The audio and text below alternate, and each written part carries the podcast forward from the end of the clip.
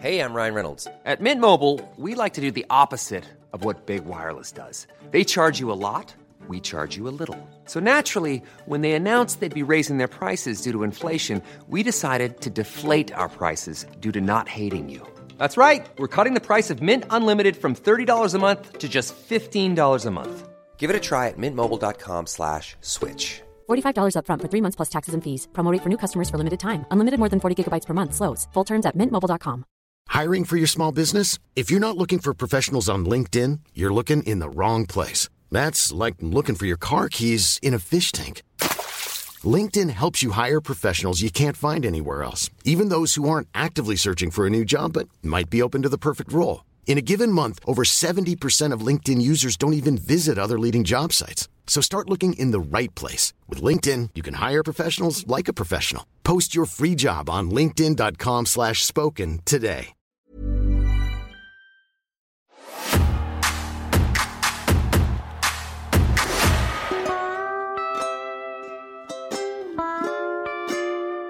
Everything I know not to do, I know from watching Don Valentine. if he can do it, I can fucking.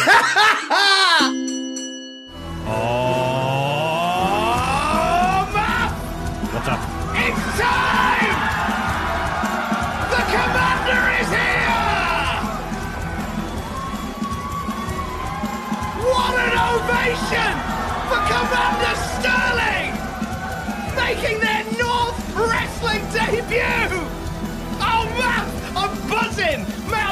I'm! Commander Sterling is here! The galaxies have aligned! The pansexual princess is here in North! What? What an ovation! What a moment! Well, that's better than anything I got in America. Fuck America! Fuck America! You're home, Commander! Newcastle, England. North Wrestling Faithful. Rejoice! Rejoice! Now come on. I know you've been drinking enough to rejoice harder than that. Rejoice! Commander! Rejoice! Rejoice! Rejoice! Rejoice! What's lovely is uh, I'm recording this a few days after Clash of the Castle. My voice was fucked until today, the day that I was due to chat to Commander Stephanie Sterling. It has come back at the right time. So, Commander, how the devil are you? I am doing okay. I am doing fine. After all, I am. I mean, why wouldn't you be okay if you were the pan-galactic princesca, pansexual pandemonium, the super heavyweight supervillain, the poly antagonist, a trans femme, they them paragon of non-binary finery, the estro general, the NB2 envy, achromatic, dramatic, charismatic, mildly asthmatic, fanatic of cinematic acrobatics, host of the long-running popular cultaholic series, Rest Sterling, Yes, you are! Stephanie Sterling. It's about time Rest Sterling came back. It's liv- Right. livid. Yeah, well, wel- welcome back to Cultaholic. Like Oh, it's a lovely drop of Vimto, is that? Oh, that's what they said. But it's uh, it's lovely to have you back with us because people who have who have supported and suffered with us for a long, long time will remember Rest Sterling. Uh, and you you are a, a much brighter star in the cosmos on the on the planet YouTube right now. And we're going to talk all about that as we go through. Before we started, we must let you in on the secret. You're on zero sleep for this. So it could go one or two ways. Yeah, I've been sleeping with. I think I'm. I think I'm in the hypermanic phase of hypermanic uh, depression. Um, so I, uh, yeah, I've not been sleeping much. Um, Is this a, I- is, does this happen every so often where you'll just go through phases where you just Yeah. don't sleep? yeah, there's there's like these phases where like I'm in bed by eight p.m. and sleeping a lot, and then like I'll be up at four at the latest, like 4 a.m. Um, and apparently lately, just not sleeping at all. Uh, earlier this week, I was awake for over 36 hours. Um, yeah, yeah. I, I almost got to sleep at 6 a.m. and then started having hallucinations as a result of the sleep deprivation, which deprived me of more sleep. Um, not quite quite so bad this time. Uh, I have been up all night. Uh, I did. I think I might have caught a couple, like an hour or two of sleep, maybe. Um, You're so also, I'm a bit sweaty. Sorry really about that. It's quite warm in here, and I insisted on wearing a jacket to look fancy. It's muggy everywhere at the moment. I can't bear it. Um, I'm really struggling because there gets I get to a point where I go like it's chucking it down outside. Like I, when I step outside, it's cold. When I step into a building, I am boiling. Like, am I dying? Is this? Should I be worried about this? It's like, oh no, other people are as well. That's absolutely fine. Um, one thing I think we, we've had a really muggy, really hot summer here in the UK. Uh, the one thing that I know you'll miss from the states is AC. We don't do that over here.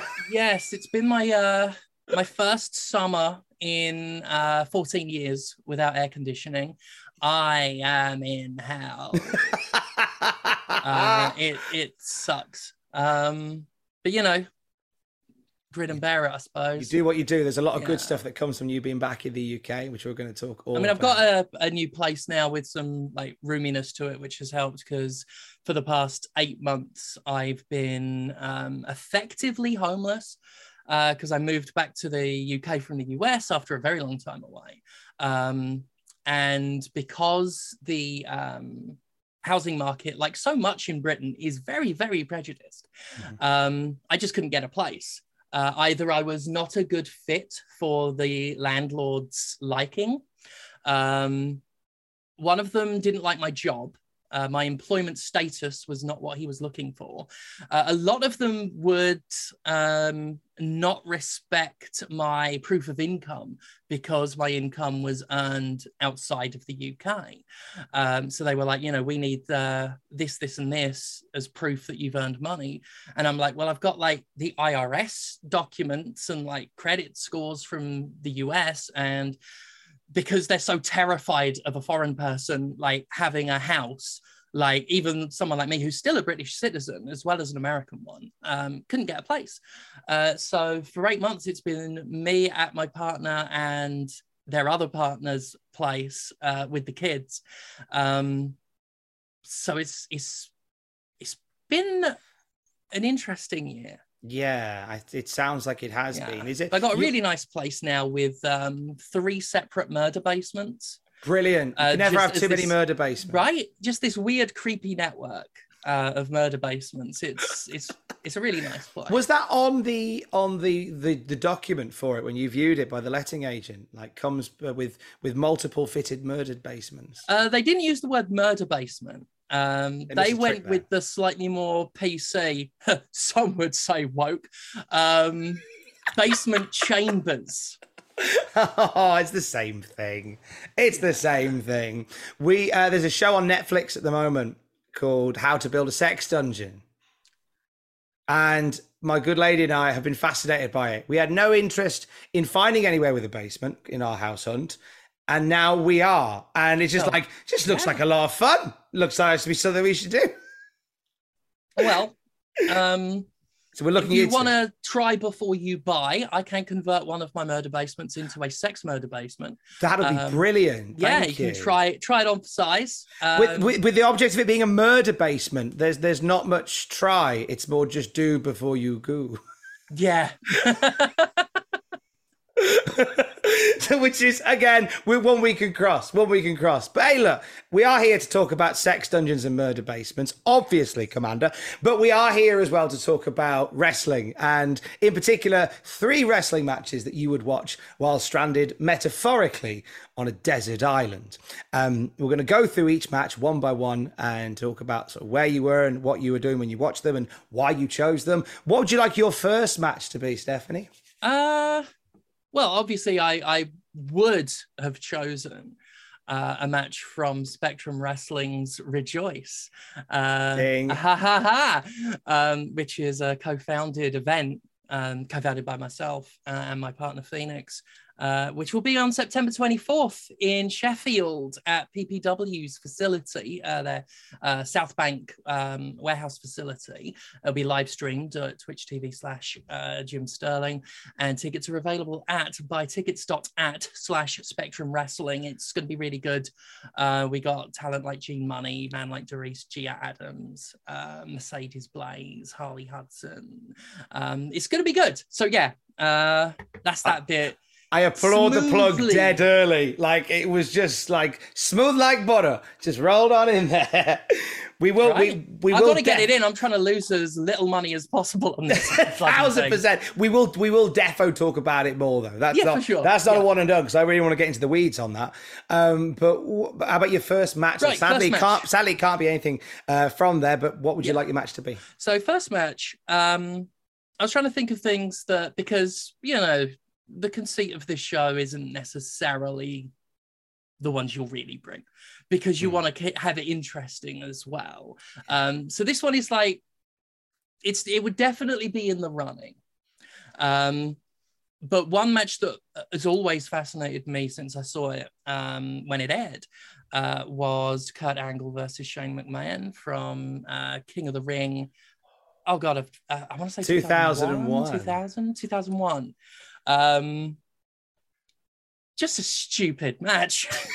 just an absolutely bafflingly stupid, ill-advised match that I have personal fond memories of because I was in college at the time and um, me and my mates would sort of gather around at my friend Peter's nan's house, um, stay up late uh, till, you know, what, what was it, like four in the morning or whenever those things finished, um, watching uh, WWE pay-per-views because his nan had Sky after it stopped, after they all stopped airing on Channel 4.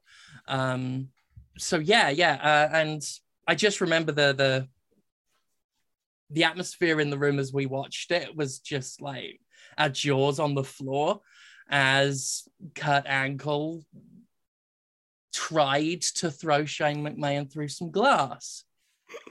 Do you know the story behind that glass? Uh, I should have brushed up on it. Oh, I- no, no, no, there's no- confidently like I I remember this. No, I do that know you're, there you're is a forgiven for it. You're forgiven for not knowing because uh, Matthew, Greg, and I we do uh, a, a SmackDown review every week. Uh, Mm-hmm. Matthew from Botchamania, and uh, we just watched King of the Ring 2001 just the other day, and um, the story goes that they did when they were testing the pyro for the event that the glass at the at the entranceway shattered. So they went, oh, okay, well, well, we can't do that for the opening. So we'll put some we'll put some stronger glass in, and then we must remember to swap it out for the other, the sugar glass later on. We must remember to do that. Anyway, they didn't remember to do that, and Shane McMahon just got battered, being thrown through real glass multiple Yes. times. Well, eventually th- thrown through it. Event- thrown eventually, at it to begin with. um, so yeah, this match is when I think of Attitude Era matches, like it's not one of the most famous ones. Um, there are many, many more famous ones, but it's one that always sticks out in my mind. Um, back then, I really liked Shane McMahon. Obviously, it's weird to say that these days, Mm-hmm. but back then, like I really appreciated this guy who was just going to again a stupid and ill-advised degree to prove himself. Uh you know this is when he was doing big bumps and falls and things. And uh this match with angle was one of the ones where um you could tell he was just really trying to get a chip off his shoulder really trying to demonstrate um that he could go uh as it were. Uh and the match starts off fine enough. Um, Kurt Angle throwing Shane McMahon around. Um, Shane McMahon getting in his, you know, punches that never got better uh, after all this time. They're still exactly the same. You go back and watch them, they're still exactly the same as they are like 20 odd years later. Um, and that's fine, you know, it, it's it's fairly standard fare. And and then a trash can comes out and it's pitting each other with that for a bit, which I always liked. Uh, and then um things take a little turn when they get out the ring and Kurt Angle takes Shane over to the glass and we're all thinking oh he's gonna go through the easily shatterable glass and then Kurt Angle grabs Shane McMahon sets him up for an overhead belly to belly gets him over the head and then other things happen to the head Well, a, a lot. It's weirdly everything and nothing happened. Yeah, yeah. um we so, laugh yeah. because he's fine. We laugh because he's fine. yeah um Basically, he hits the glass, doesn't go through it, and then just falls straight down head first onto the concrete with a thud that lives with me to this day. It was The- a splat. Like we've all heard it in our life more times than we ever want to hear it, which is more than once. That familiar, as a kid, I hear it all the time because kids have no sense of self preservation. Their heads are destined to meet concrete at any given opportunity. That hard yet wet yet dry thud.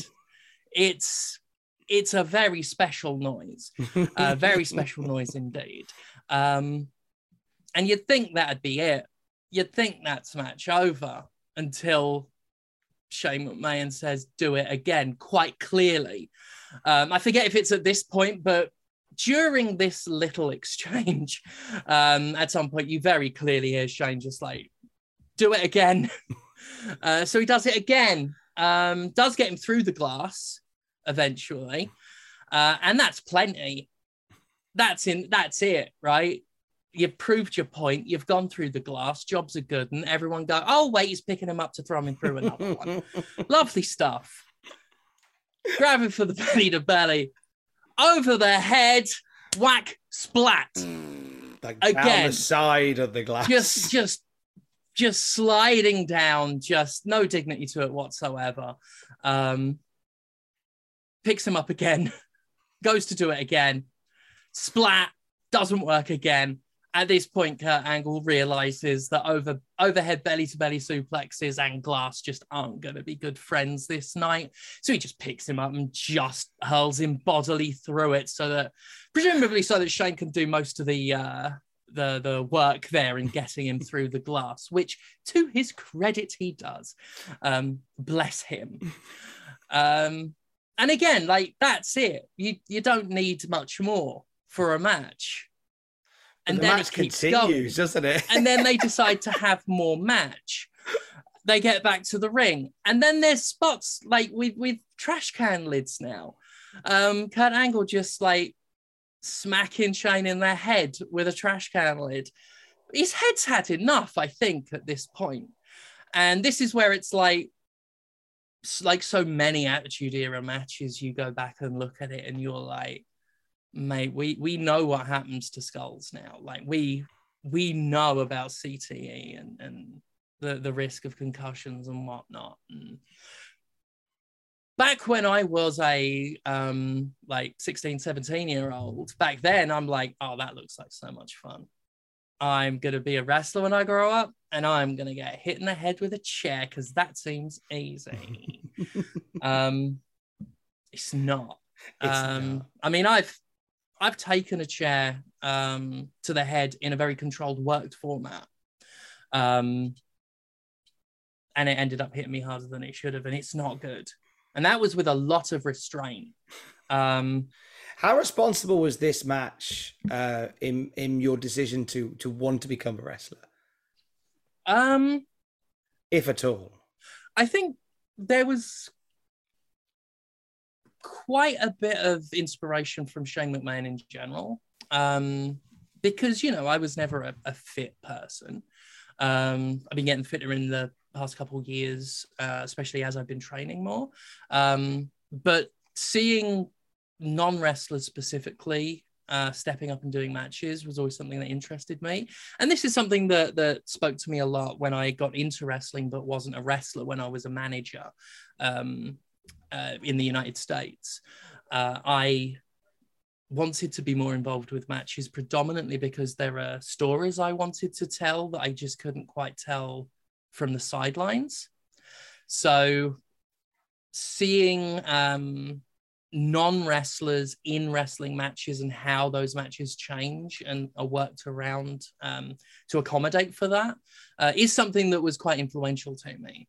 Um, so something like this was, I mean, it definitely embedded itself. Uh, like so much glass in Shane McMahon's head, um, definitely was sort of burrowed in deep there. Um, so I would say I had some. I, I don't think it was like the match where I looked at it and said, "I want to be a wrestler, thank you, please." Um, but it was definitely inspirational, um, which no one should say that match like we say that how responsible was that match? In terms of safety that match was not responsible at all. No. um so as i've gotten older and and sort of certainly the older i get the more aware i am of my own mortality. Um so i don't take inspiration from the violent aspects like i used to.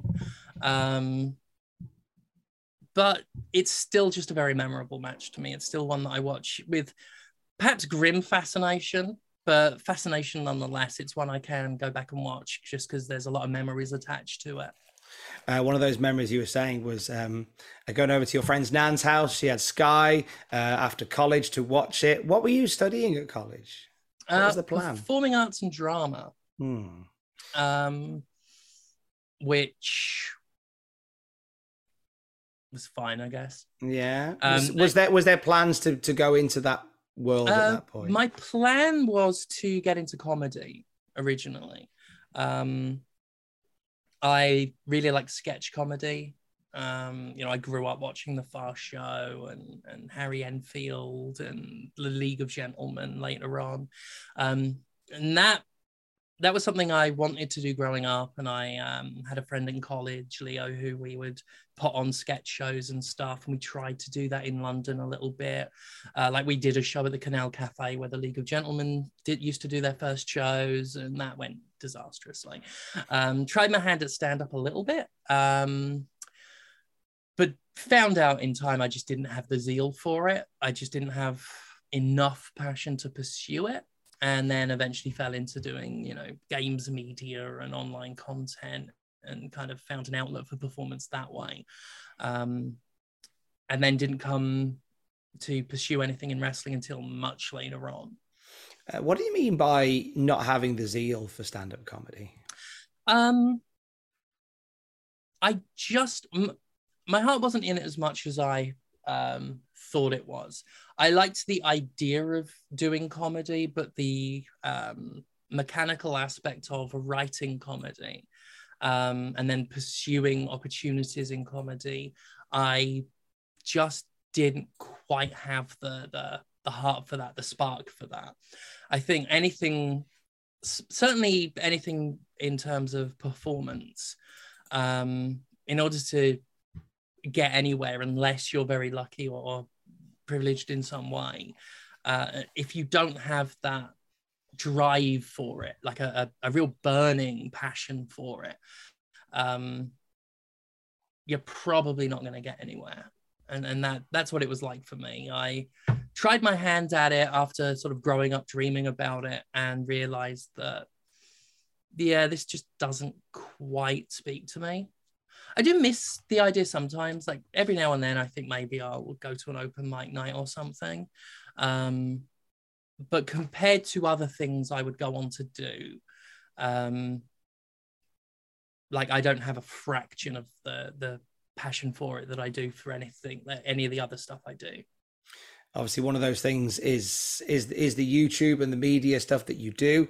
Um f- like that's a really strange one to to fall into when you're looking to go into the world of stand-up comedy and then you realize that's not really your bag uh to to gravitate into something that would have still been i mean compared to where we're at now like in the early days of of of of online media like how did you move into that line of work Um, so I used to just uh I I I used to love to write um just in general. Uh it's a skill that's dropped off as as the ADHD has like just completely distracted me from being able to do anything that requires sitting down and concentrating. Uh but growing up that's where my real sort of passion was originally was writing. Um so I used to just as a hobby write video game reviews and stuff like that because I really liked games. I like to write. So I've always approached um, playing a video game from a critical standpoint. I love to. I like to talk about games and write about games and think about them outside of just um, being entertained by them. every time I play a game, I'm analyzing it as well, which is a little, it's very nerdy. Um, but it's, it's, you know, gives me a, a sense of enjoyment.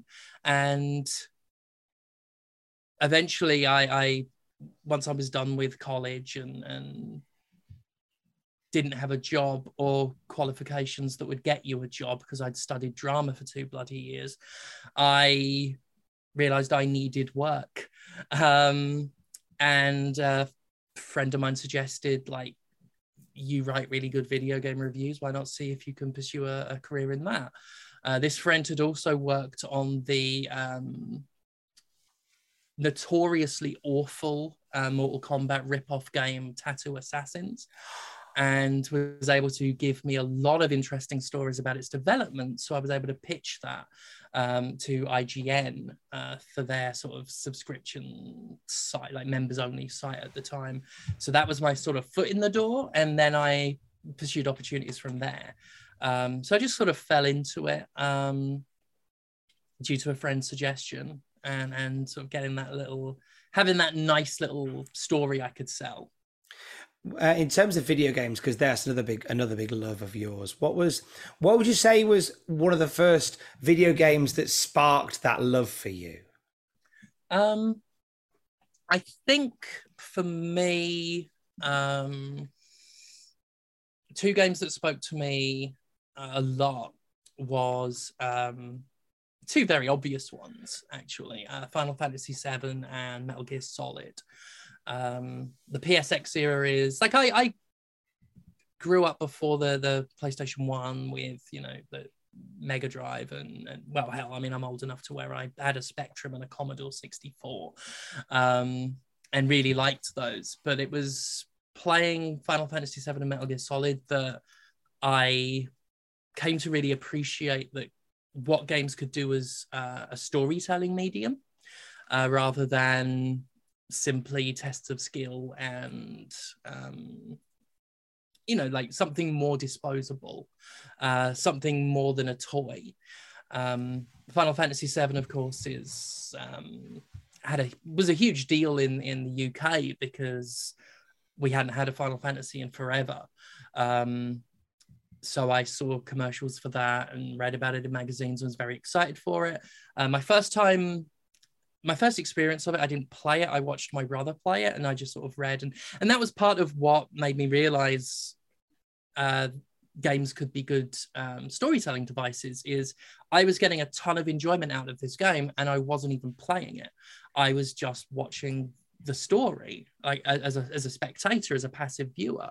Um, actually the same was true now that i think of it for metal gear solid um, i played those games after my brother but i got plenty of enjoyment just watching them. Uh, and that was just some good time spent with my brother as well. Um, so yeah, definitely those two games were the ones that really lit a spark uh, in terms of seeing games as an interesting medium. Um, and then what really got me into um, spending all of my time on games was Dynasty Warriors 3 uh, on the PS2, um, which, you know, the Dynasty Warriors series is, is considered by many to be legendarily awful, but I just really liked this very straightforward hack and slash button masher game uh, that took place on this massive map where you could just mindlessly mowed down hundreds of enemies. Um, and I spent so long on that game. That game had like 60 playable characters, and I went through methodically unlocking the weapons for all of them and maxing out all their stats. And that was the first game I really um, obsessively grinded towards sort of fully completing.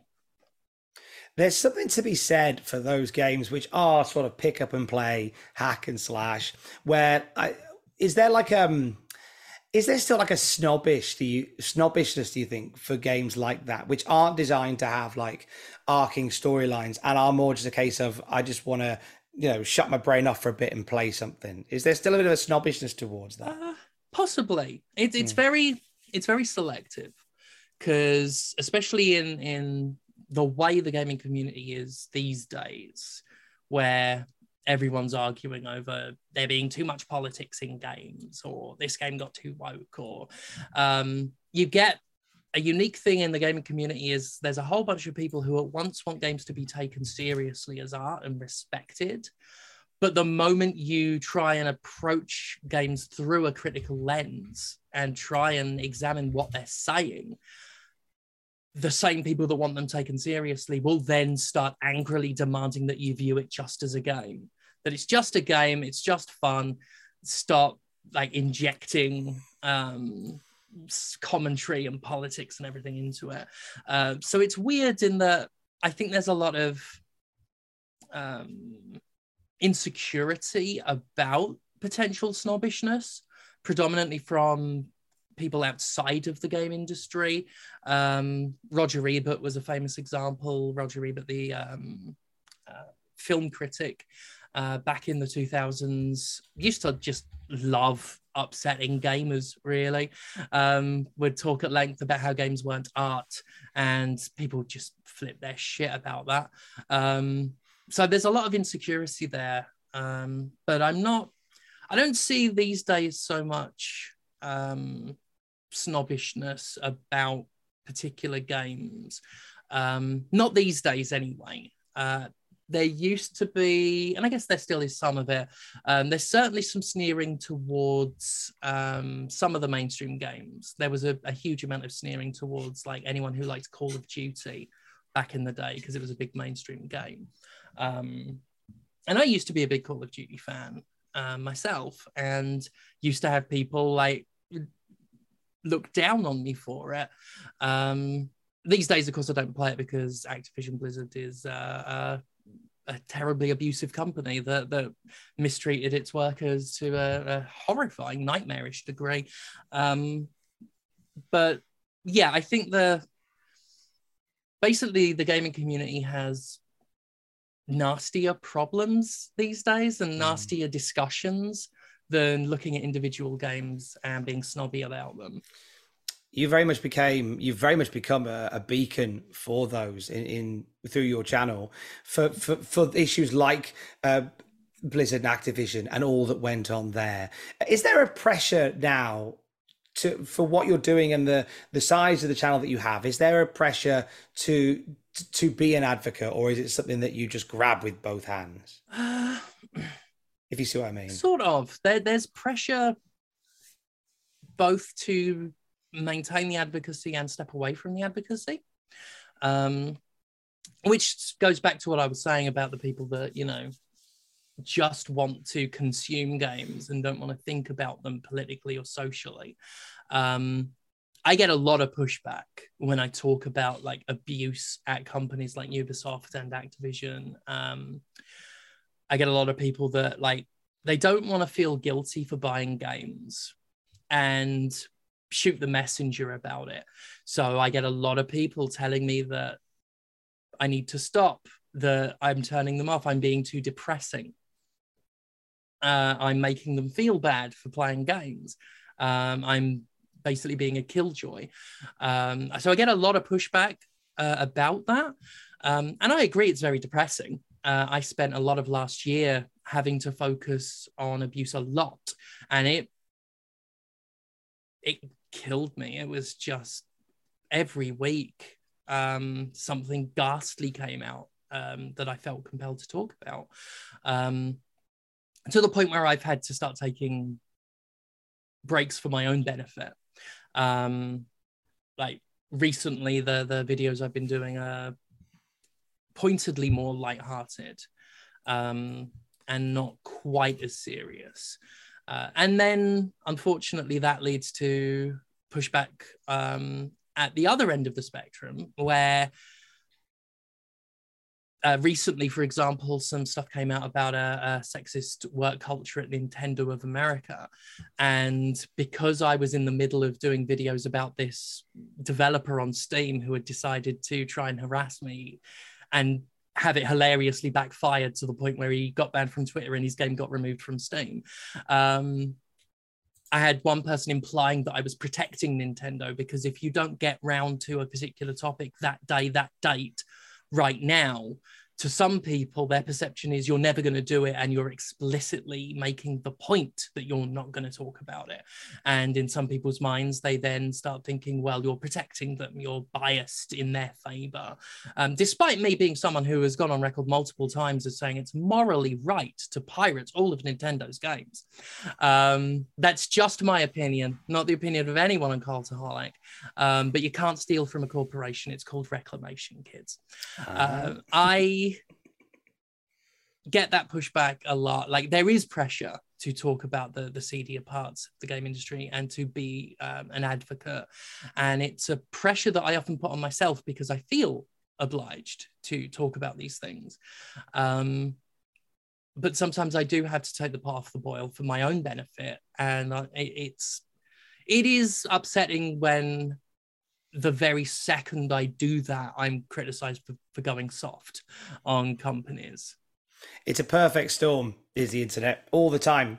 People are finding stuff that you said weeks ago, months ago, years ago, and and it's always uh, up for scrutiny all the time. the the videos that we do here in in the same video i was called pro and anti aew so it's like well I, I, maybe maybe if you think sometimes i'm pro and anti them and maybe sometimes you think i'm pro and anti wwe maybe i'm doing my job right maybe i am because yeah. i'm i'm walking the line and people can't quite decide which side are you on maybe on the side of what, whatever's being reported maybe i'm not on a side at all maybe i'm just telling it as it is and yeah. because I'm not like ostensibly pro anything.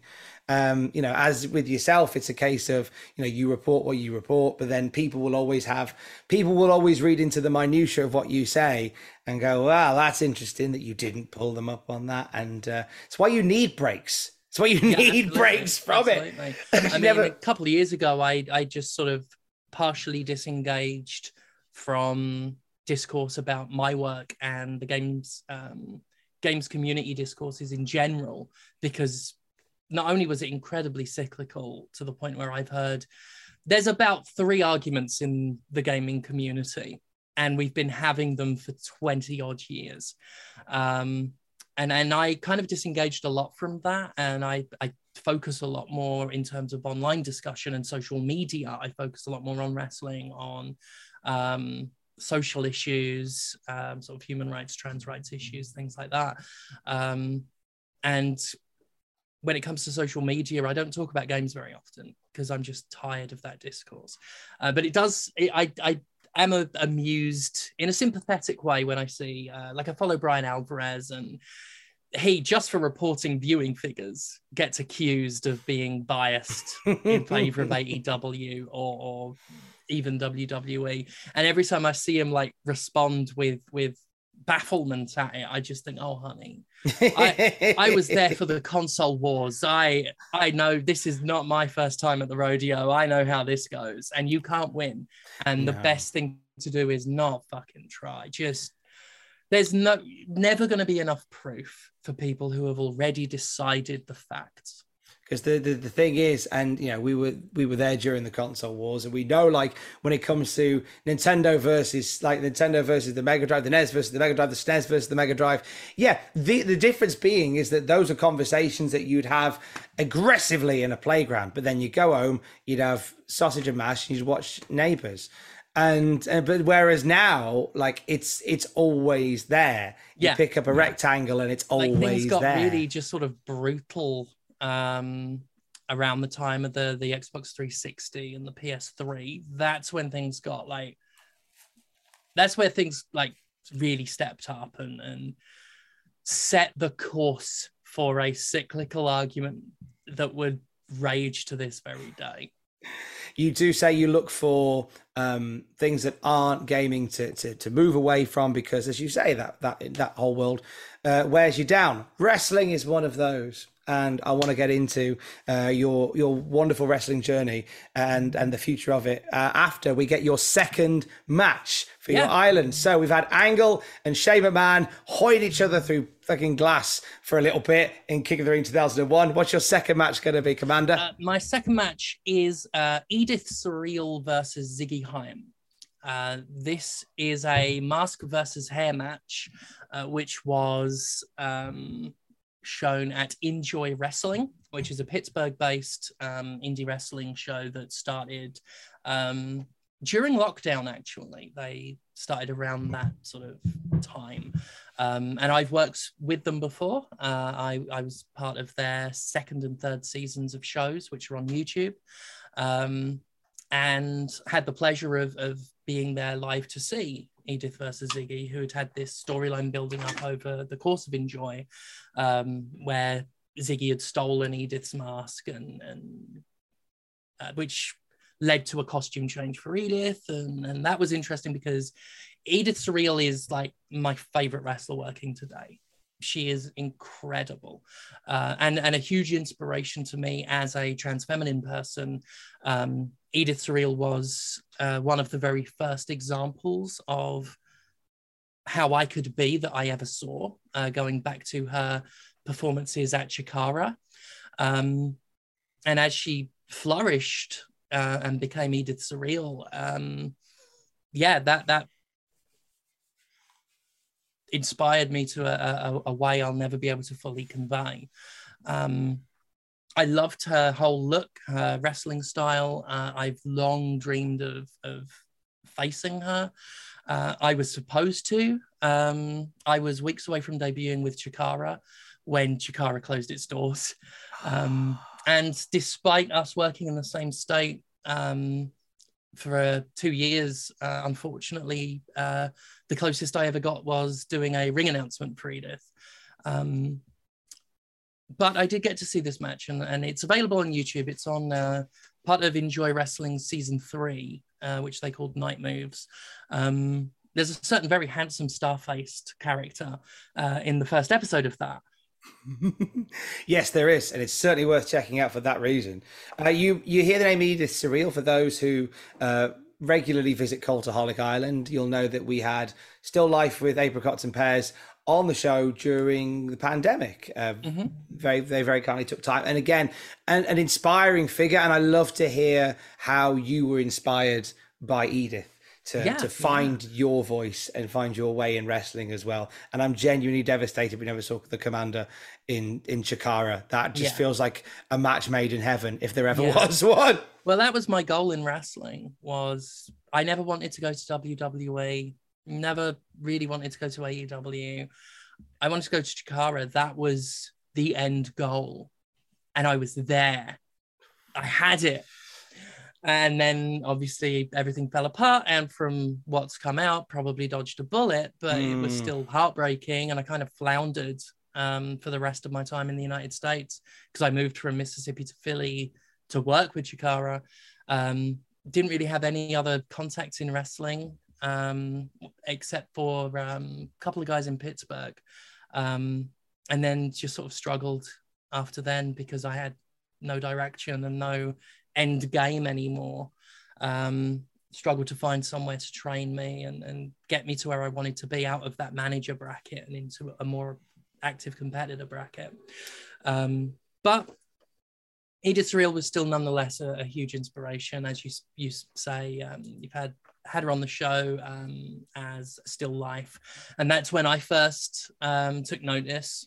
Um, at the time, um, Edith had, had um, come out as non-binary, and as she uh, transitioned to a more feminine um, presentation and uh, uh, to become, you know, the, the she/her that she is now, that that really hit between her and um, a uh, YouTuber called Sophie from Mars. Um, both of those people were the first examples I saw of someone who didn't necessarily um, have to I, uh, um, present themselves as a trans woman per se, to be trans and have a, a feminine uh, presentation. Because in my mind, non binary just meant androgynous, which is a trap many people fall into. It's an assumption many people have. Um, so it Edith Surreal and Sophie from Mars were the very first people I saw who were like me before I knew who I was. And that they they sort of between them and my husband basically just saying, Oh yeah, you're not cis. Um, like that that was like the final penny dropping was that um and so yeah uh, edith means a lot to me um as an inspiration. Um she's just an, an incredible wrestler and this match is a good showcase of that. Um she flows around an opponent. You watch her with ziggy who i'm also going to have like tons of good things to say about.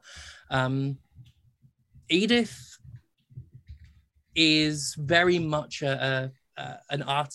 Well, her whole persona is being a living work of art, but when it comes to submission moves, she is an artist, and she does not just move you into position to lock something on. She will just like water just fluidly swirl around someone and then they will be in a hold and it's it's just gorgeous to see in motion um, and when you combine that with the way she uses um, her legs to like like the the ziggy edith match has just one of the most brutal but gorgeous looking drop kicks you could ever see um, just the height that Edith gets on it uh, um, and and gets uh, Ziggy in the back. It's just brilliant.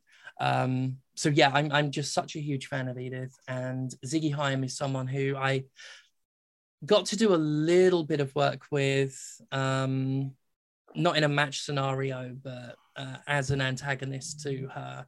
Um, but not as much as I'd like to. Uh, Ziggy is incredible. Ziggy is a um, she's a smaller wrestler. Um, yeah, because there's quite a size difference in her and Edith. Oh, absolutely. Surreal um, And there's often a, a, that's often the case with Ziggy. Um, you know, she one of her many uh, names for herself is uh, the little Chihuahua girl of wrestling. Um, but what I like about Ziggy is not once ever watching one of her matches have I ever thought it unbelievable that she could kick the ass of someone she's in the ring with.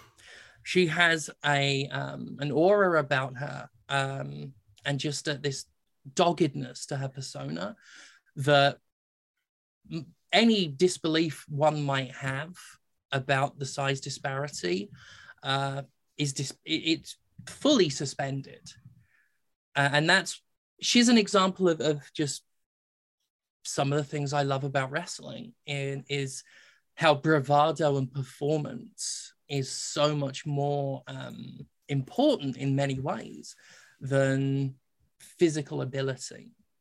Um, you know, you put her in in the ring with someone who's like six foot four, six foot five. Uh, sure, maybe a wrestling purist would look at that and go, "That's not believable." But if you're there willing to buy into a story. And for me, uh, I'm into wrestling predominantly for storytelling. Um, you absolutely can believe it because when when Ziggy goes out there, she believes it, and that belief is infectious. Um, so I have never not bought into a Ziggy match as a competitive match, and that is a, a talent that, uh, especially in this business where people put way too much emphasis on size, um, that is a, a precious talent. Um, and this is a good example. Um, the size difference between Edith and, and Ziggy in this match is evident, clear. Um, and and there are many instances where Edith is um, overpowering Ziggy with that size and those submissions. There's but... a phenomenal like Death Valley driver off yes, the platform yes. through a table. Yeah, this just is... looks like it crushes Ziggy on the way yeah. down. I mean it's and again seeing that live was was quite something. Um because yeah, the match gets it's no DQ, it's not super violent, but there's some, you know, fun little chair spots and and stuff. And yeah, there is a bit where we've got one table set up on top of another table. Uh, Ziggy and Edith end up on top of these um, sort of sound system cases and crates. And then Edith grabs Ziggy and delivers a Death Valley driver through both tables. And it looks amazing and and devastating. And yeah, like that's just I mean that that's the Pittsburgh wrestling scene, like all over, is just a lot of young people doing some wild shit, but not not to that sort of reckless, irresponsible like attitude era degree. Um, because if there's one thing I can vouch for, having worked with these people and, and seen these people up close, is they they are taking the very best care of each other. Um, and I I would have had every faith that Edith um, would not have killed Ziggy doing that spot. Um, but that, that, that they're, they're just really inventive up in the northeast of, of the US when it comes to really big, devastating spots that are not blood and guts, death match, reckless stuff. Now, you say you were up close and personal for that particular match. Um, you moved to the States in 2008. What mm-hmm. took you there? Um, I moved there uh, originally to uh, get married. Um, you know, my job was online. Um, my um, at the time partner's job was online. Um, and we just got to know each other through that, and yeah, things took their course. That eventually I ended up traveling over there. Um, and I must have really been into her because I can't explain why I would then spend 12 years in Mississippi.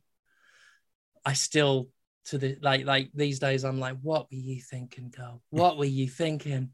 Um, to say nothing of, of trying to be a um, a husband which I found out since I'm not cut out for. Um, it's just not quite me.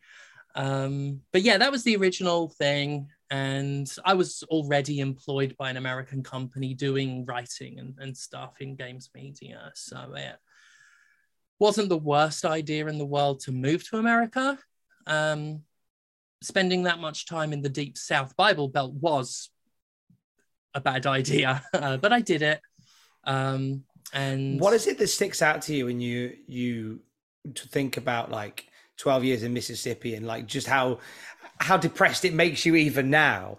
Like what was it in particular about life there that really ate away at you? You mentioned the bible belt as well. Is that part of it? Uh, there was yeah i mean obviously there's there's a lot of like it, it's it's a theocracy over there. Like it really is. Um you are default assumed um, uh, a Christian, not just Christian, but evangelical Christian, um, right wing, you know, Republican. Like it's these are just assumed about you. Um, and uh, certainly, if you're white, um, I was fortunate enough to be in a straight passing relationship. Um, and not a person of color, which Mississippi loved to hate. Unfortunately, like bigotry really is, really is prevalent. You know, like people stereotype the South. Um, but the thing is, is it's uh, the stereotype is real. it really is. Um, it wasn't even the theocracy so much that got to me though, as the the hopelessness. Um, Mississippi is a husk. Um, there are nice people there. There are people like me there, and and many of whom are stuck there. Um, and there's nothing there. There's nothing to do. There, there are no exciting job or career opportunities. There are there's no booming industry. Um, it's full of closed down businesses. There's no, certainly no nightlife or, or anything like that, unless you just want to drink in an Applebee's in like a, a, a chain restaurant bar. Um, and, you know, as time went on, I was trying to fit this role in a relationship that I was uncomfortable with in many ways. Some ways I couldn't put my finger on and didn't understand until much later in life. Um, and that that relationship got not good um and and i felt like i was trapped in in that situation um i i used to always say like i am never being buried in mississippi soil but the more time went on the less i believed that i thought i'd end my days in this humid desolate futureless place uh, and this is to I, I I don't want to insult the people of Mississippi. Again, many of whom I, I there are good people there. And this is why I'm against people who who are like, ah, just screw it. It's Mississippi or it's Alabama. Like, just let the Republicans ruin those places. I'm like, no, because there are marginalized people there. There are good people there who you'd just abandon. Um, and and I, but but abandonment is the deep south to me. It's there's nothing there, and that's what hurt the most was my feeling like this is it. This is it for me. I will wake up and do my little online job and not bother going anywhere because there's no point and die. not mm. understanding why I didn't feel comfortable in my skin, why I felt physically like a monster and socially broken. Um, and then elements of my relationship as well just reinforced um, that belief that there was something wrong, like, like truly like wrong with me as a person, which later it would turn out to be bullshit. But sorry, I got really serious and dark here. You're all um, good. You're all good. But it yeah. happens sometimes on this. Yeah. Um, but yeah, I, I I'm glad I got out. Um, when did you know you were getting out?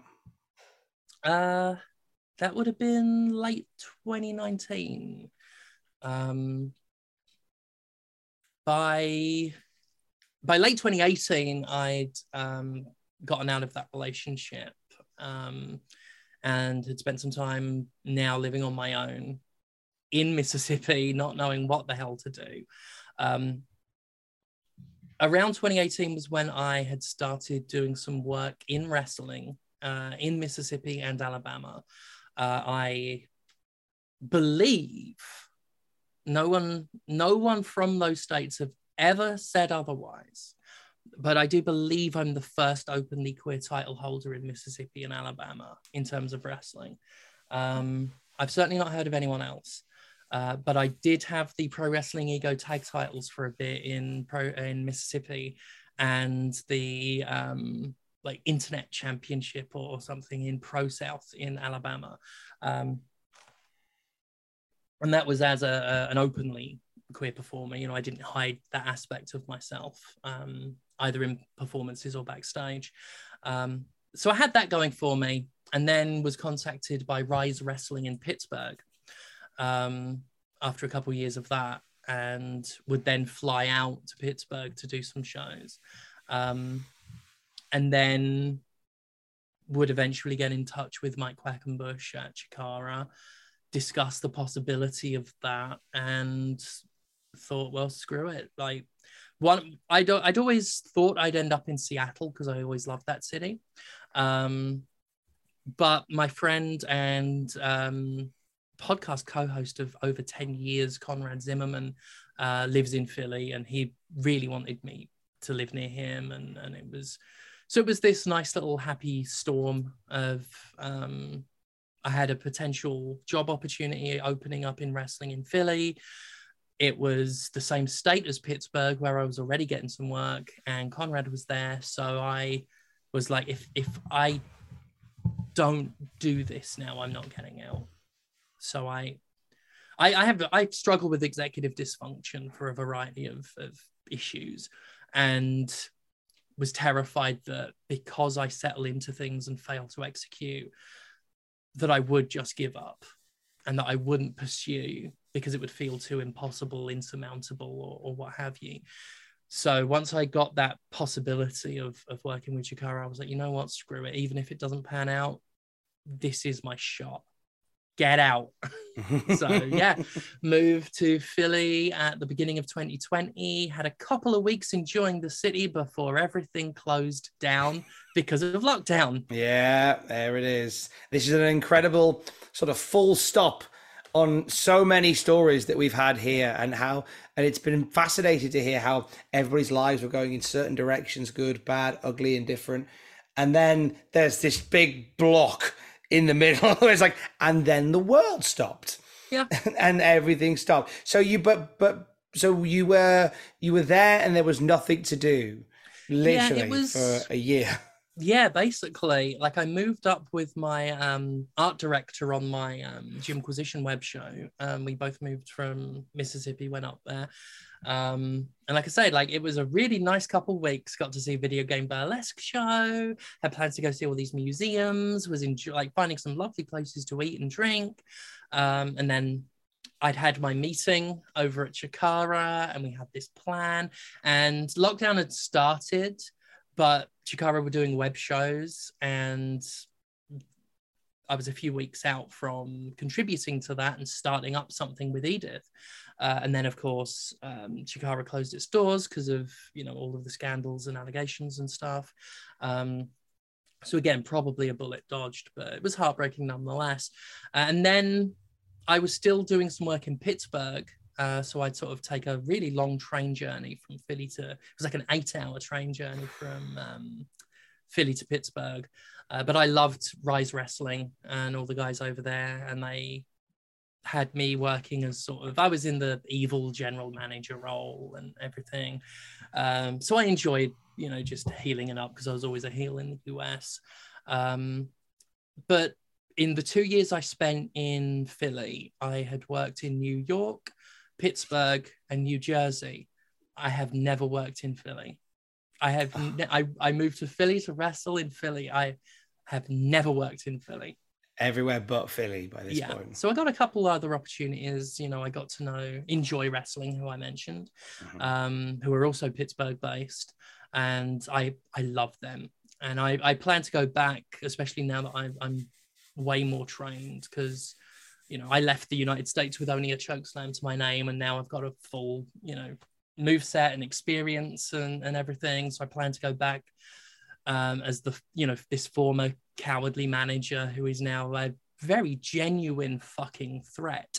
Um, and I know that I'm welcome back there, so that door's open, and I fully plan to go back uh, to enjoy. Um, but yeah, had some opportunities, but but I struggled to, I really struggled to get over with the the crowd. I could draw because I had fans, but the wider Pennsylvania wrestling scene just didn't quite get me. Um, something about me was not really connecting with a lot of them and, and despite how i look and sound i somehow managed to be forgettable and i'll never quite understand that but like whenever i was on shows like when reviews would like recap a show or podcasts would talk about a show either enjoy or mv young's polyam cult party shows that i do. Like i wouldn't get mentioned. Um, and the very few places that might have mentioned me and this was the real like like kicker was like actual LGBTQ plus um, podcasts and, and, and reviews and things would misgender me because they cared so little. They didn't even bother to do anything but assume I was a bloke. Um, so that was that was hurtful. Um, and these were not people doing it on purpose. These were people that would get the pronouns uh, right for everyone else. You know, these were people that were already experienced talking about um, folks like Max the Impaler. Um, these were people that these were not people that did not understand gender identity and, and LGBTQ plus stuff. Some of them were indeed queer themselves. Um, but I struggled to get anyone to give a shit. Um, and that was just sort of the the extreme end of it, just the, the real example of just how little I was getting anywhere. Uh, I was really struggling to find opportunities, and and this is nothing against uh, Enjoy Wrestling, um, Rise Wrestling, or Wrestlers Lab, uh, who I was due to work with before I moved back to the UK. All three of whom treated me incredibly well, um, and and just gave me so much fun stuff to work with and do. Um, and you know, I I can't just blame the community. I don't know what I could have done better to have better put myself over. I was going to ask you that. I didn't know whether in the time since then, whether you kind of found the key that unlocked that mystery as to why somebody who was performing the way that you do and it's it's very obvious when commander sterling's in the room why it wasn't connecting with that audience it's a Yeah. real it's a real unusual one did you ever come close to cracking it Uh, I mean, I have theories. I have ideas. I I know that culture-wise, the Pennsylvanian wrestling scene like does have some very clear-cut ideas of of what good talent is. Um, there's there's a very sort of clear idea of what an indie wrestler should be and look like. I mean, this is where Lee Moriarty came from. Um, this is where MV Young performs. Like like amazing fucking wrestlers, but they were predominantly, sometimes exclusively, who that crowd wanted to see. People like that, and I'm not like that. I'm, you know, at the the risk of of aggrandizing. No one looks like me, and no one sounds like me in wrestling. Like straight up. Um, and I have seen you know people responding to me i've heard people responding to me with like what is that like like what is this i don't get it um yeah i, I just think if you're used to a certain type of wrestling and then you see this you know huge spandex star-faced cackling supervillain. Um i think that could have been part of it. Also because um that part of the world is so focused on the wrestling itself. And I, at the time, was a manager who sometimes did a bit of very protected, gimmicked wrestling on the side. Um, I think I struggled to, because I, I always worked best with storyline and narrative because I couldn't just go out there and tell an in ring story and go home. Um, so it was harder to sell myself. Um, but even given those opportunities, I think people will were focused way more on the in-ring action than whatever might be going on outside it or in between it. So that could have been it. Uh, there is also the fact that I mean I've always thought I was a great heel to the point where I never imagined ever being anything else. But if we look at results, like I only became successful in wrestling as a face in in, in the UK. Like like I still want to when I go back to the US, I still want to be a heel, you know, do the whole Bret Hart thing. Why not? Um, plus I've got some good narrative reasons to be a very bitter heel in the in the US. Um, but you know, maybe the fact that I actually wrestle wrestle now will get me over there more. Um, so I think it might be a combination.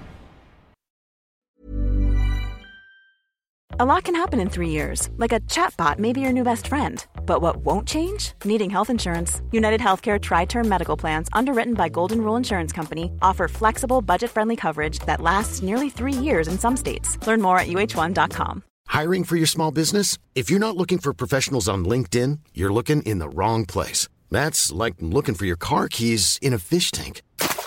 LinkedIn helps you hire professionals you can't find anywhere else, even those who aren't actively searching for a new job but might be open to the perfect role. In a given month, over 70% of LinkedIn users don't even visit other leading job sites. So start looking in the right place. With LinkedIn, you can hire professionals like a professional. Post your free job on linkedin.com slash spoken today. A lot can happen in three years, like a chatbot may be your new best friend. But what won't change? Needing health insurance. United Healthcare Tri Term Medical Plans, underwritten by Golden Rule Insurance Company, offer flexible, budget friendly coverage that lasts nearly three years in some states. Learn more at uhone.com. it's just so funny to hear you like talk about how how you would to um be a heel in in America and you kind of thought you know people would sort of gravitate to a heel over here but Um, the, the the video that, that you shared around quite a lot recently is your debut at North Wrestling, and it genuine to to see that. I mean, Matthew and I reacted to that, but to see that, it looked like it caught you by surprise. The sheer ovation that you got Yeah. when you walked out in a UK ring, did Yeah. it? Oh, absolutely. Like it's still one of the most memorable things and will remain one of the most memorable highlights of, of whatever my career may end up looking like. Um, nothing's going to take that away. I knew I was going to go out um, as a face um, because North were very much like we've seen we saw the ticket sales when you were announced. We got feedback after you were announced for, for this show. There's no way you're going to be able to go out there as a heel. There's no way you can pull that off. Um, so I was like, okay, I'm not truly comfortable with it because I don't have that experience and I never imagined wanting to or, or doing it, but you know, willing to try. And then I walked out there and the room just exploded to a degree that, again, like my experience before North was I'd come out and get a couple cheers from like some fans of my YouTube work that would turn up, uh, some boos from people that, you know, would at least knew who I was or knew that I was a heel and therefore should be booed. Um, but mostly like not great reactions. Not not not yeah, like like not I never went out to like cold heat or anything. I never went out and it was dead. But I never got hugely impassioned reactions. Um and to go from that sort of lukewarm response to holy shit i i can't hear myself because of the noise um yeah that that moment where i i sort of get the mic and just stutter like that's better than anything i got in america like that was genuine um and then I never liked the line I said after that, which was something like "I'll drop the heel shit" because I it, it makes me cringe. But like things I'd planned to say were just like I had nothing else because I I just didn't. I was overwhelmed uh, and trying to keep my composure and trying to maintain a sense of character. Um, I think it worked for the promo and the atmosphere of the night. I don't think it. I I don't look at any of it as me feeling like being overwhelmed stopped me performing or doing my job. I think it added to it uh, to make a very genuine moment. Um, but absolutely, and the same happened the, the my second appearance as well. Um, my my friend Laura, um, Laura Kate Dale, who is um, author and, and streamer and, and um, another co uh, podcaster of mine co-host, uh, had brought a sign, um, sort of this massive Commander Sterling flag, and then other people had brought signs, and everyone's just started chanting "Yes, Commander." And there's a bit where, again, I just sort of just mutter into the mic, just "fucking hell," yeah. and, and it again, genuine, like just overwhelmed, and had to express it in some way. Um, and then, of course, since then, it's it's been not every night I've had um, at various promotions has been that level, um, but most of them have been oh, immensely positive. Um, recently, I debuted for Resurgence, and that that one rivals the North debut from the simple fact that fans who knew Commander Sterling had turned up, and there was a really good pop for me coming out. Um, but it was a rumble entrance so i i came out um we had Gene Munny in there mercedes blaze um man like DeReiss and um uh, Trivet, Spike Trivet, and I just ran out, hit my wheel kick, um, my little gut punch sequence, did a, a second rope clothesline, and my planet cracker um, in quick succession. Um, and I took a lot of people by surprise because I'm not like I'm not a quick person, but I'm way quicker than I look like I should be as someone who's you know six four and um, pretty fucking wide. Um, and then I I was due to be in that Rumble match a lot longer than I was, but I was like, in order for this to work, I need to be eliminated almost as soon as I turn up, which meant less ring time for me, but I also knew I'd get over better with less time. So we rearranged the rumble a bit. So I went out, hit my moves, grabbed the mic, then did that spiel I do, my big ring announcement, all my lists of titles and nicknames and whatnot. And that's where it got me. Like, this is where it was a different reaction to North, but rivals it because the people who didn't know who I was, in that two minutes and 30 seconds I had, I felt the entire room like turn to get with me and understand what I'm about. And again, this is something I never got to have in America, where um, and again, it might come down to me not having that. I didn't have that face persona. I didn't have this big promo spiel that I do now. Um, so yeah, I, I felt the the the room go from yes, I got a good reaction to oh now everyone is in on this. Everyone knows this character and gets it, and you know, was getting a huge laugh. And then I did this huge spiel, and then Mercedes Blaze just tipped me over the ropes afterwards for the, the comic effect of doing this massive explosive debut, massive promo, over we go, while I've still got the mic yelling, stop eliminating me. um, and then found out like afterwards that I was one of the most talked about aspects of that night with that little window of time. Uh, and that's that's something I, I'm sort of keeping in mind as well. Like I've learned from there, like you can do a lot with a little. Yeah.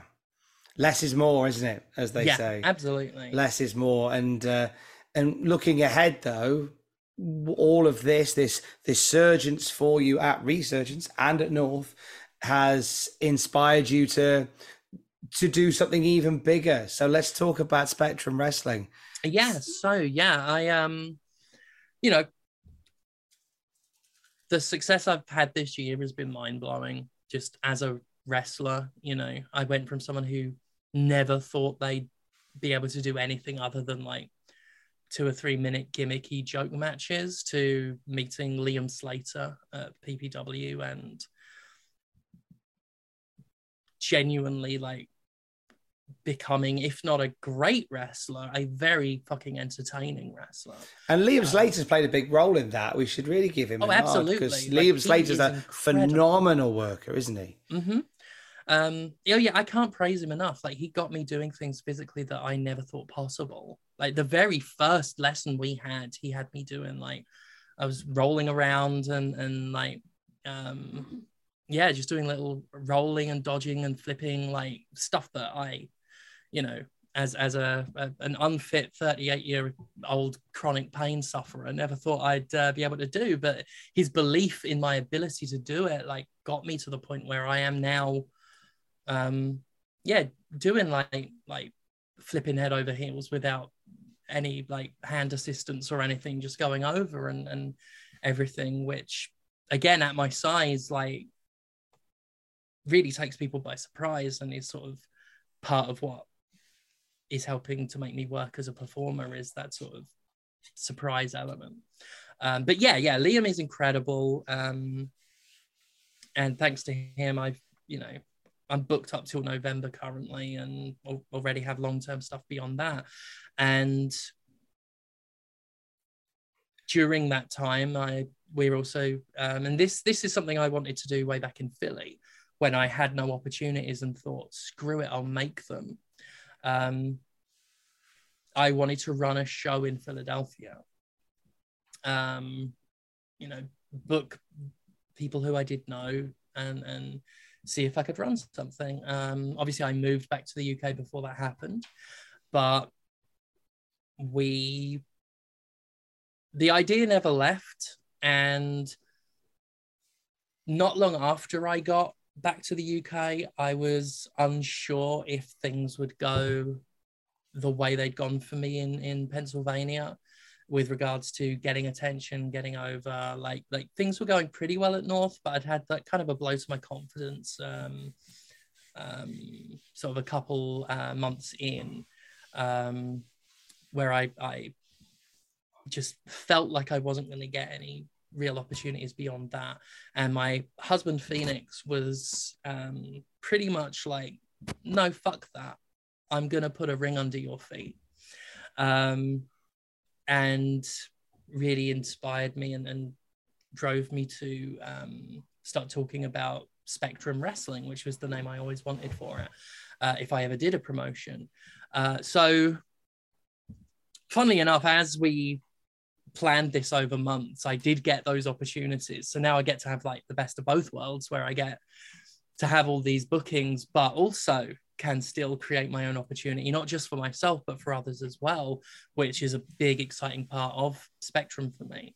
Um, so we spoke with uh, Nathan Black, who uh, owns Pursuit Pro Wrestling, where Liam trains me. Uh, they have a wonderful facility there um, with a ring with a professional studio lighting system. Um, they do house shows there for the the trainees that they can that they film so they can be used for vignettes and stuff so that they have the wrestlers have experience and have footage of themselves to show people and they always look so slick and professional cool. and for me there was n- no better place to try our first show it's a smaller venue but much far uh, less risk involved in that we don't need a lot of people um, to turn up to have a nice atmosphere um, the ring's already there. It looks gorgeous. We know Nathan, and he's you know um, was really helpful in, in in getting us set up there. Um, we have you know the experience of of guys like Liam, who could just who's not like super duper involved in anything creative or anything um, by his choice, um, but has been invaluable for just giving little bits of advice here and there because Liam is as smart as smart gets when it comes to the business, you know. Um, so yeah, uh, basically, my my partner and I co-founded a, a, a wrestling promotion. Uh, I don't know how, uh, what we'll do after this show, but we're just seeing how it goes. Um, and we we set up this show which we've called Rejoice uh, on September 24th in Sheffield uh, at the South Bank Warehouse, the the PPW facility there. Um, and over the course of the months getting those other bookings, I've gotten to meet um, more wrestlers and and see a lot of of um, talent because because I I'm so new to the UK scene still that there's a lot of talent I didn't know. So getting those other bookings was invaluable in seeing and meeting new people and, and getting to see what they're all about. Like Resurgence, like I, I met Mercedes Blaze for the first time there. Um, was blown away by her performance and by just how lovely she is. Um, so there and then, like Phoenix and I was like, should we just ask her if she wants to be on the show? Like, yeah, yes, yes, please.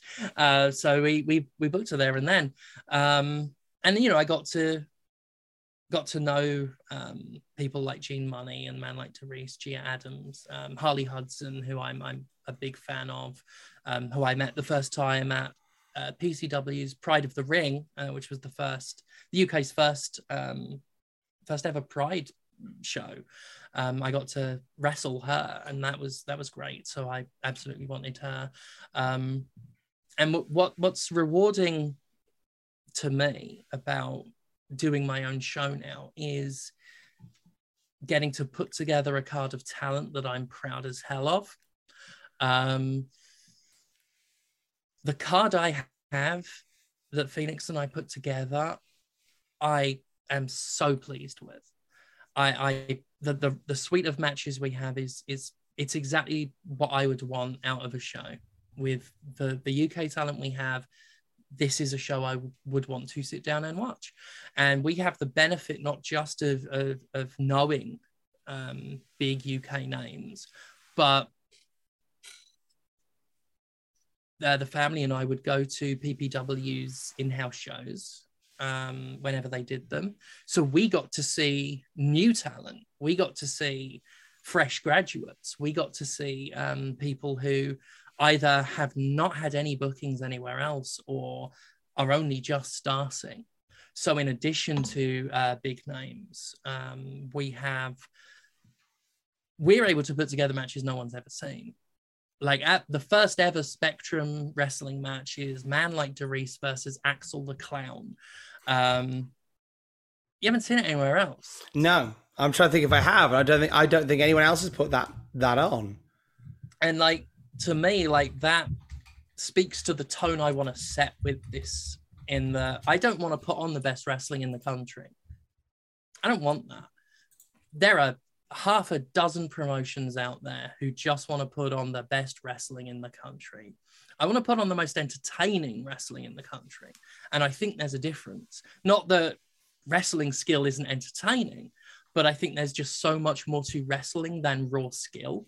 And I think that's something UK wrestling uh, needs more of because um, a lot of UK wrestling is very focused on the technical aspects of wrestling, which is very valid. But I'm an American. I'm an American, and and and I have worked very American shows. And I'm not saying one's necessarily better than the other. What I'm saying is, as a British American, I'm in a wonderful position where I have experience of both both styles now. I I know what I know what's so good about British indie wrestling. I know what's so good about American indie wrestling. And that's what I'm trying to bring with Spectrum. Um, I'm not going to be like, oh, there's no one like us. We're doing something different because any new promotion like says that. And at the end of the day, we're all still just putting on a wrestling show. But where our differentiating factor is, is we get to put established talent with brand new talent and have matches you haven't seen before and have characters um, be a big focus of the show. Uh, again this is one of the benefits of, of getting to see ppw's talent um, and getting to train alongside some of these people is a lot of the of that crop of, of performer has gone big on character and gimmick which in other areas of the uk you don't see too much of.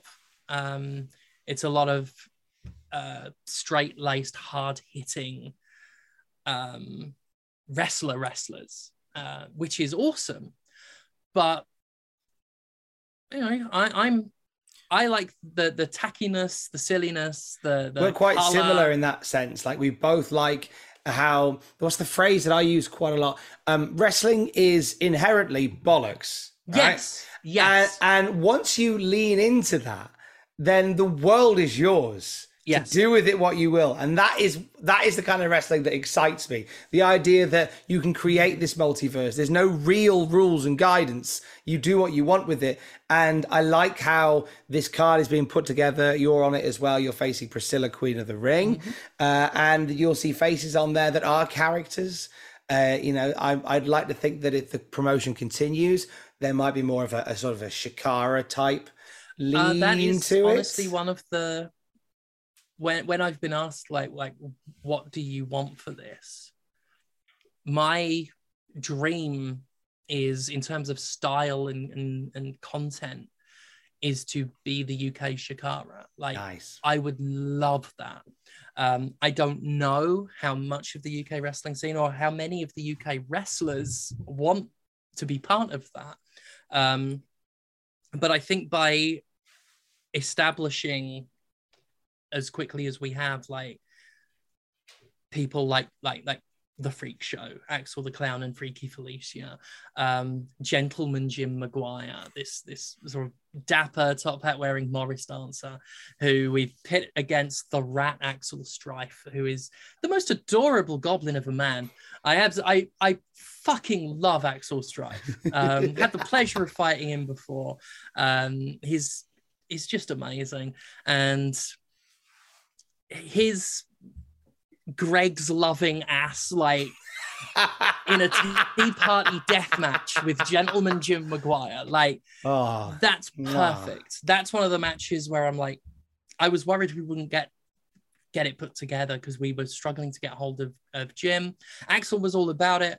Um, but we we couldn't get hold of Jim, and it was getting close to the wire, and I was like, yeah, there are like way bigger marquee names that we that we're gunning for, but this is the money match for Yeah. me. This is the match. You have This is those the- guys who can bring in like the audiences, like man like DeReiss, who's got such an amazing following, and Gene Munny and the like. But when they're in the building, they're introduced to the Tea Party Death Match.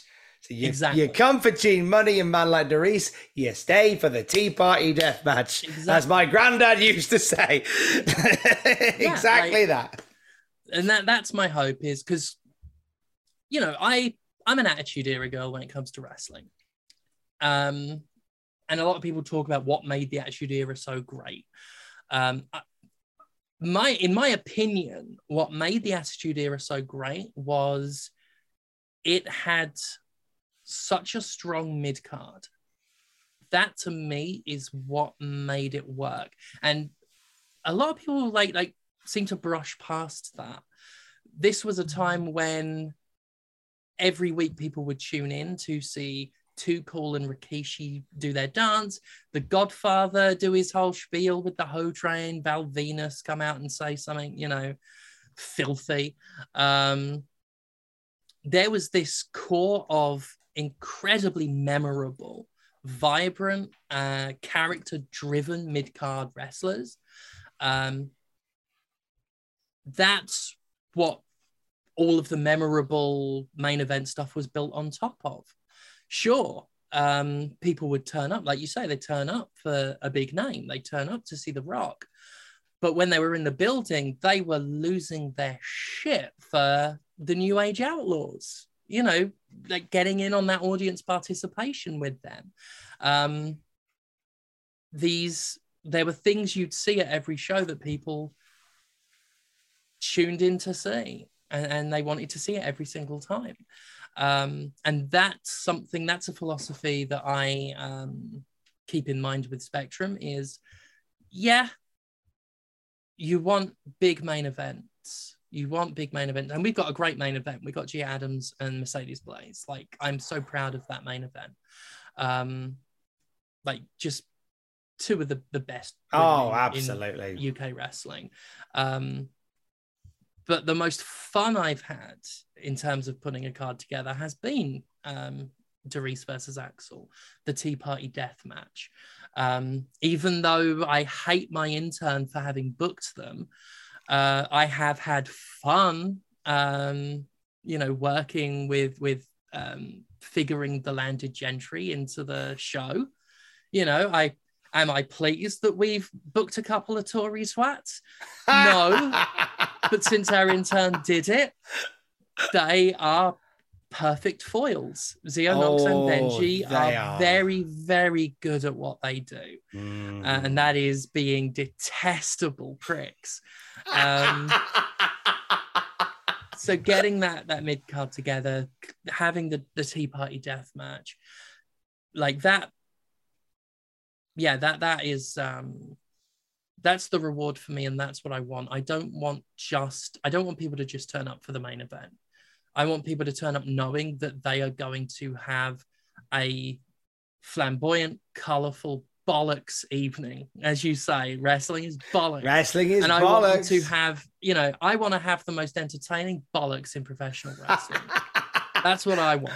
What I love is that when you talk about it, and you can always read these when you you do these over Zoom, especially when you talk about it, you light up, and I think that sells many into the room more than anything else. This is clearly something that oh gosh, you're brimming with passion for. So let's let's we've talked them into the room. When is it? Where is it? Where can people get tickets? Let's do all of that good stuff. Absolutely. So, um, September 24th in Sheffield at the South Bank Warehouse, the PPW facility, uh, we are hosting Rejoice, uh, which will have a doors open time of six. The bell time is seven, so get there for seven. Uh, we will have it streaming on Twitch for our international viewers or people that can't make it live. Uh, that is at Twitch TV slash Jim Sterling. Um, we'll have a pre-show um, for that starting at 6.30 to introduce people to the talent and, and talk about the show. Uh, tickets are available at um, I always forget the site. Buy tickets dot at slash spectrum wrestling. Buy tickets dot at slash spectrum wrestling. Um yeah uh, uh if you can turn up please do. Like i i i want it to be a success.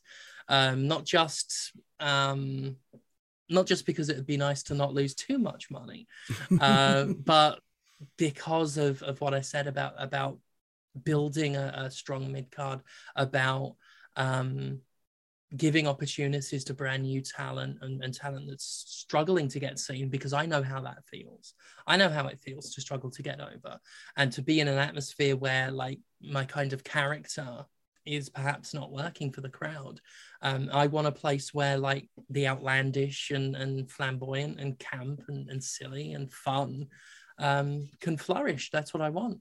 Um, so I really, I do hope it's a success. Uh, I, you know, I'm looking forward to meeting folks who turn up. Plus, we have really nice wristbands that Phoenix made. They're like these lovely. Seen them? They're lovely. They got a little bead fastener on it that changes color in the sun. I mean, what more do you want than that, people?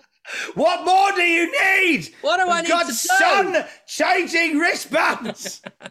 Damn it! Um, we will we'll do that one more time before we go. But we've got your final match, Commander. Yes for your yes. desert island. What would you like it to be? Hang on, let's just do a quick recap. Shane McMahon and uh, Kurt Angle, 01, uh, Ziggy Haim and and uh, and uh, Edith, Surreal. There it is. I was getting there. I promise. Uh, so bangers all round. What's your third and final one, Commander? Oh, it's the the bangiest banger that ever did bang. Chris Champion versus Don Valentine. Whoa, okay. Now you're going to have to run this one by people who might not be familiar with these two uh, delectable people. D- Don Valentine is my biggest inspiration in wrestling for two reasons. One, everything I know not to do, I know from watching Don Valentine. Two, if he can do it, I can fucking. Jesus Christ. this um, this is a now. If correct me if I've got this wrong. Uh, this is this. You can watch this on YouTube. It is about two minutes and thirty seconds long. Yeah, yeah, two minutes twenty nine seconds long. They couldn't even get to thirty. It's an AWA. Uh, oh, it's it's an AWA match of the Superstation. Yep. Um, you got Chris Champion who's Oh, I know what we should do. I know what we should do, uh, Commander, if you'll indulge me. Right. Yeah. So this match is on the YouTube channel, right? It's on YouTube. Mm-hmm. Look up Chris Champion versus Don Valentine. Are you in a position, Stephanie, to to find that match and look and put it up on your screen right now? Oh, it's on my screen right now. Right. Okay. So we are now. This is where the the first time ever Desert Island Graps becomes a watch along. So you can use the link in the in the podcast down there, or you can search Chris Champion versus Don Valentine uh, as uh, as Commander Sterling and I uh, are going to talk you through it moment by moment, all blistering two minutes and thirty. Uh, we'll give you a second to find it right now. Welcome back. Right. This is exciting. Chris I'm thrilled. Champion versus Don Valentine. Your third match for your desert island on go Commander, we'll press play yeah. at the same time. In three, two, one, go. Right, okay, well, so the legend. Don Valentine. That's Shivani on the call as well. So Shivani's oh, yeah. having a great I think day. Tim Ross as well. Um, for some backstory, Chris Champion has promised a special surprise in this match. He's building up to a huge surprise. Was it that got, shot right there? Devastating Was that the surprise? Uh, Don Valentine, his idea of bumping isn't anyone else's idea of bumping. he he just sort of falls in the most he falls gracelessly by falling standards. It's amazing with his little sky blue singlet and his hair. He looks like he could. yeah, this is another amazing thing about Don Valentine. They they pit a guy in Chris Champion who mostly does kicks against a guy with a phobia of feet near his face. he does not let a foot get near his face. This and is just sort of crumples when a foot goes near him. He looks oh. his look is amazing. He looks like if you bought Jeff Jarrett from a car boot sale. when your mum says, "No, we've got Ric Flair at home." yeah. Oh my Another god! devastating- Oh, that was he didn't crumble. He, he he didn't fall. He crumbled. Yeah, he just sort of collapses. And Oh, he, he's not selling kicks because the kicks aren't going near his face. But it, you could almost believe that, that Don Valentine is so shit that he is getting knocked out by the air that's generated when a foot breezes past his face. we're not saying enough about the look of Chris Champion. That that is a mullet that Oh, it's a should win should win awards. Oh yeah. Pat Sharp feels emasculated looking It- at that it's a bit like if Pat Sharp was a wrestler. Oh, here we go. His Oh, famous the big surprise. is is this the surprise? Yep. the crane kick. The most awkward, wobbly, imbalanced crane Kick kick, you could ever hope to me.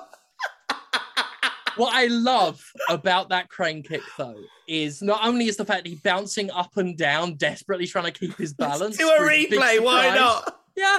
Now you watch this kick, right? I'm watching. After a match of Don avoiding them, the champion was like, "Fuck you." Oh! And This is my big surprise, Don Valentine. You're not ruining this for me. So he just punts him in the chin. Wow, that was of all the matches, that was the thing that happened. That was exciting. I love that. Bless, bless Dom Valentine. Don Who- Valentine, my hero.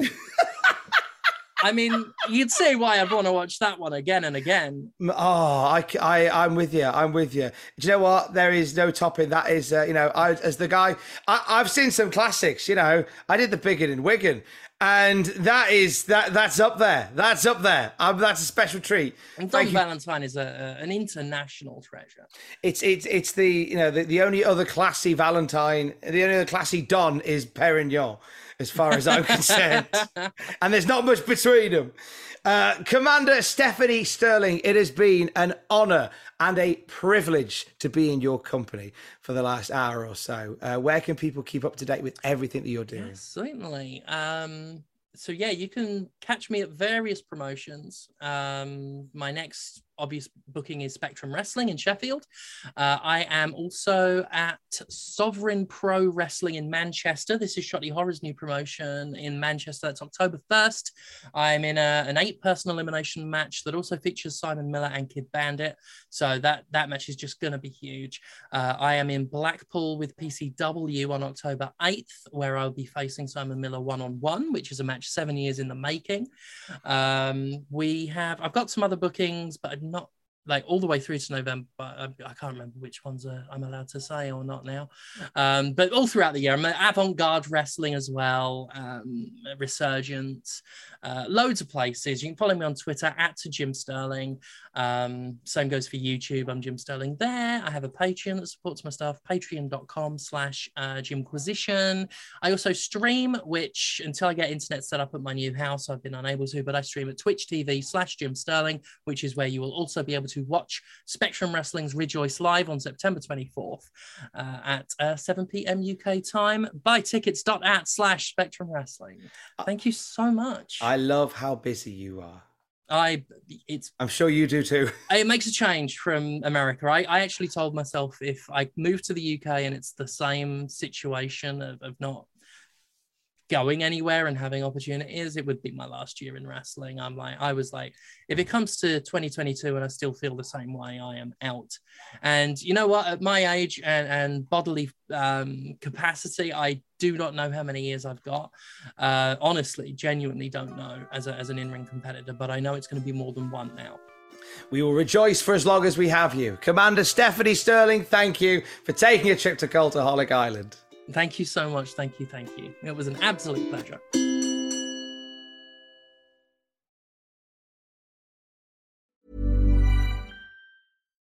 Most of us have clothes that we've loved for years, maybe even decades. But it's harder than ever to find clothes that will stand the test of time. So before you update your closet this summer, take a look at American Giant.